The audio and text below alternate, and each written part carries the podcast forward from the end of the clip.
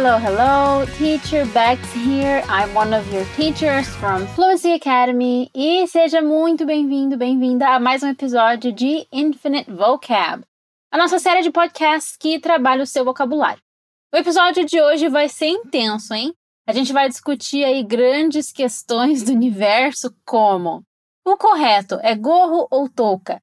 Batata da perna é potato leg em inglês? A gente só não vai falar da diferença entre biscoito e bolacha, porque daí a polêmica vai ser demais. Resumindo, a gente vai ver aquelas palavras totalmente aleatórias que em algum momento você já se perguntou como se diz em inglês. E quem sabe você tenha sido tímido ou tímida demais para perguntar na aula? Como que fala gola, axila, fivela, batata da perna? Hoje você vai descobrir. Os dois recadinhos para a gente iniciar a aula hoje são os seguintes. Primeiro, você pode ouvir essa aula quantas vezes quiser e o conteúdo escrito dela está aqui na descrição para você acompanhar. E segundo, você precisa repetir tudinho em voz alta. Repita sempre que ouvir esse som.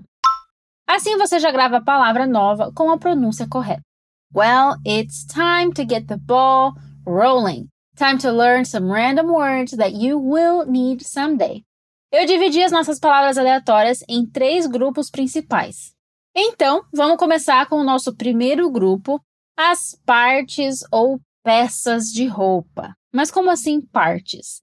Calma que você vai entender já já. A nossa primeira palavra não é sempre relacionada com roupa. Ela pode aparecer quando a gente fala de malas e bolsas também. E essa palavra é alça. Como a gente chama a alça da regata? A alça da bolsa. Em inglês a gente chama de strap. Repeat. Strap.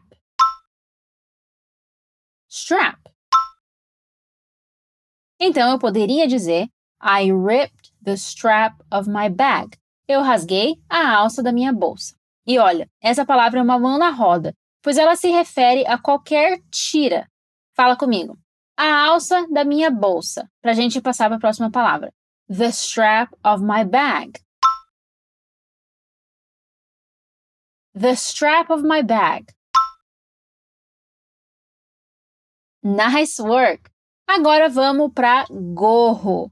Aliás, você chama de gorro ou touca?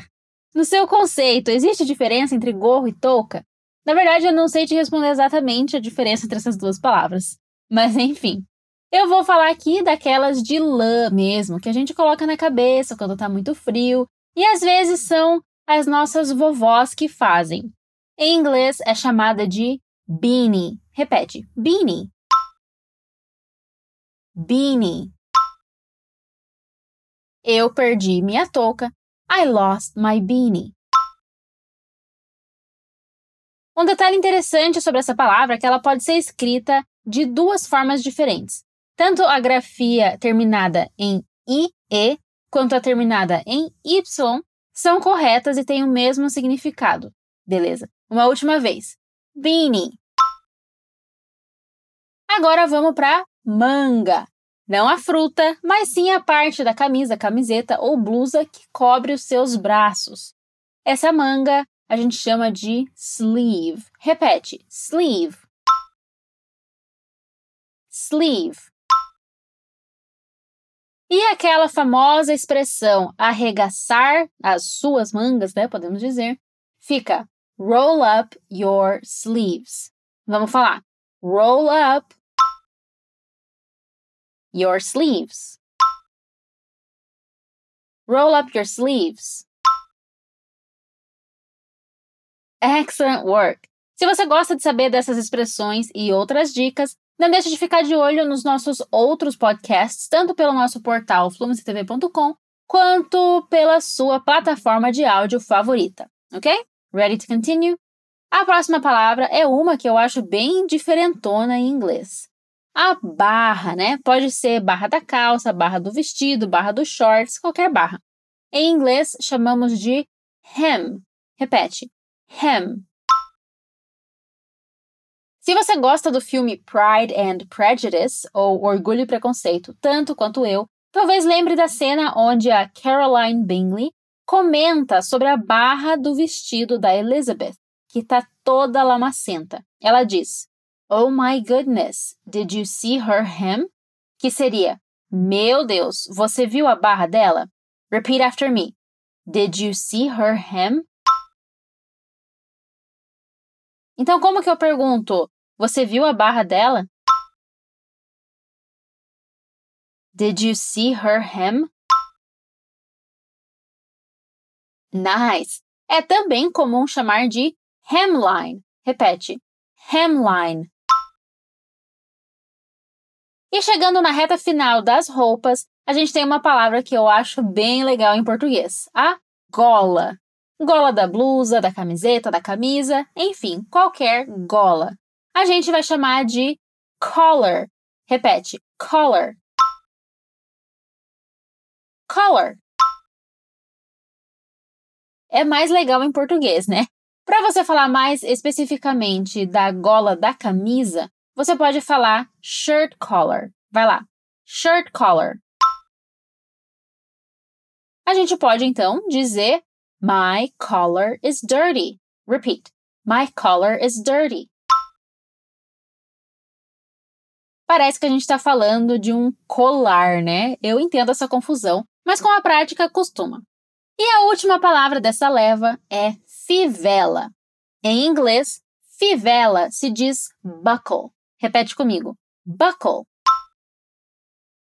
Buckle. Aqui é legal saber que a expressão aperte os cintos, aquela, né, com sentido de prepare-se, que lá vem bomba, em inglês é simplesmente buckle up. Repete. Buckle up.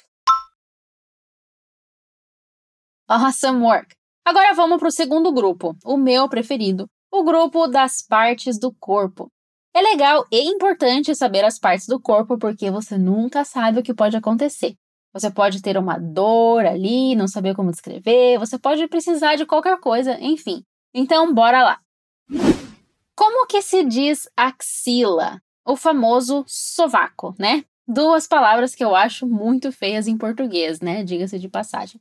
Em inglês fica armpit. Fala comigo. Armpit.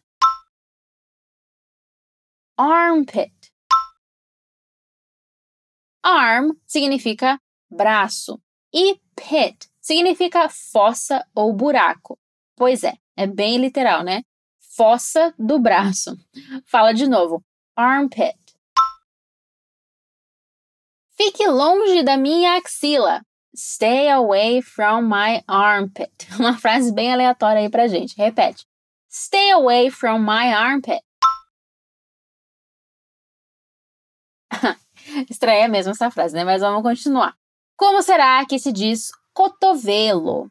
Cotovelo é elbow. Repete. Elbow. Meu cotovelo tá doendo.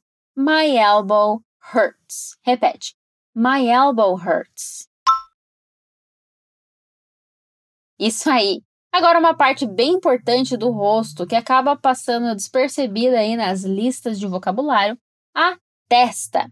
Testa se diz forehead. Repeat after me. Forehead. Forehead. Eu bati minha testa. I hit my forehead. Repete. I hit my forehead.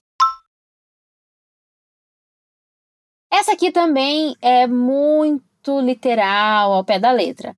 A palavra for é um prefixo para tudo que vem antes, chega antes, ou é frontal.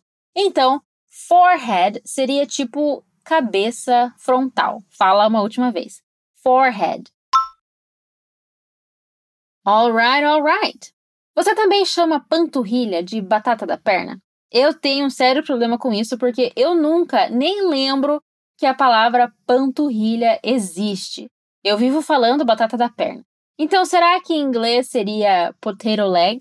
Eu gostaria muito que fosse, mas não é, e já ouvi muito brasileiro falando potato leg. Mas na verdade, a batata da perna, a panturrilha, se diz calf. Repete: calf calf. E como é uma palavra terminada em F, no plural, a gente vai substituir esse F por V. Sendo assim, panturrilhas se diz calves. Say it with me. Calves. My calves are strong. Minhas panturrilhas são fortes. Repeat. My calves are strong. Awesome! Tá conseguindo acompanhar falando comigo? Vamos para as duas últimas partes do corpo. A primeira, por incrível que pareça, não existe no português. No português, a gente tem que descrever, né? Porque a gente não tem essa palavra específica para descrever o quê? As articulações dos dedos da mão. O osso que a gente usa para bater na porta. Né? Para a gente bater lá na porta do adolescente para perguntar se pode entrar. Em inglês, tem uma palavra só para isso: knuckle. Repete: knuckle. No plural, knuckles. Knuckles. Então, como eu chamo aquela articulação do meio do dedo da mão? Knuckle. E por último, mas não menos importante, a virilha. Essa aqui, no caso, o som é meio feio tanto no português quanto no inglês, né? Na minha opinião. Mas enfim, em inglês a gente vai chamar de groin. Repeat after me. Groin. Groin. And that's it for body parts. Agora vamos para o final, a terceira parte, para falar de objetos mais gerais que não se encaixam em um grupo específico. Vamos começar com uma palavra que pode parecer estranha em português, mas em inglês é super literal: trinco né? O trinco da porta. A gente vai chamar de door handle. Repete. Door handle. Door handle. Door quer dizer porta. E handle é qualquer coisa que você segura com a mão. Pode ser traduzida como puxador, cabo de segurança ou até mesmo alça. Meio sem graça, né? O trinco está quebrado The door handle is broken. Repeat. The door handle is broken. Última vez. Door handle. Uma bem diferentona e bem interessante é a palavra curb. Curb quer dizer meio fio. Fala comigo. Curb. Ele está sentado no meio fio. He is sitting on the curb. He's sitting on the curb. E olha só que legal. No inglês britânico se escreve K-E-R-B. Já no inglês americano se escreve C-U-R-B. Ou seja, é o mesmo significado, a mesma palavra, mas a escrita é totalmente diferente. Vamos uma última vez? Curb. E chegou a hora da nossa última palavra, que todo mundo já falou ou precisou falar em algum momento: farpa. Aquela lasquinha que entra na pele, que não dá nem para enxergar direito, mas está ali incomodando muito. A palavra é splinter. Repeat: splinter. É comum também pronunciar essa palavra quase sem esse T, né? Com um T muito, muito suave vai ficar splinter. As duas pronúncias são comuns no inglês americano, então você pode escolher qual você se sente mais confortável. Vamos colocar na frase antes de encerrar? Estou tentando tirar uma farpa. I'm trying to remove a splinter. Fala comigo. I'm trying to remove a splinter. I'm trying to remove a splinter. Awesome work! Espero que você tenha descoberto hoje algumas palavras novas aqui comigo e que elas possam te ajudar aí em momentos de necessidade, né? Como eu sempre digo, a gente nunca sabe o que pode acontecer.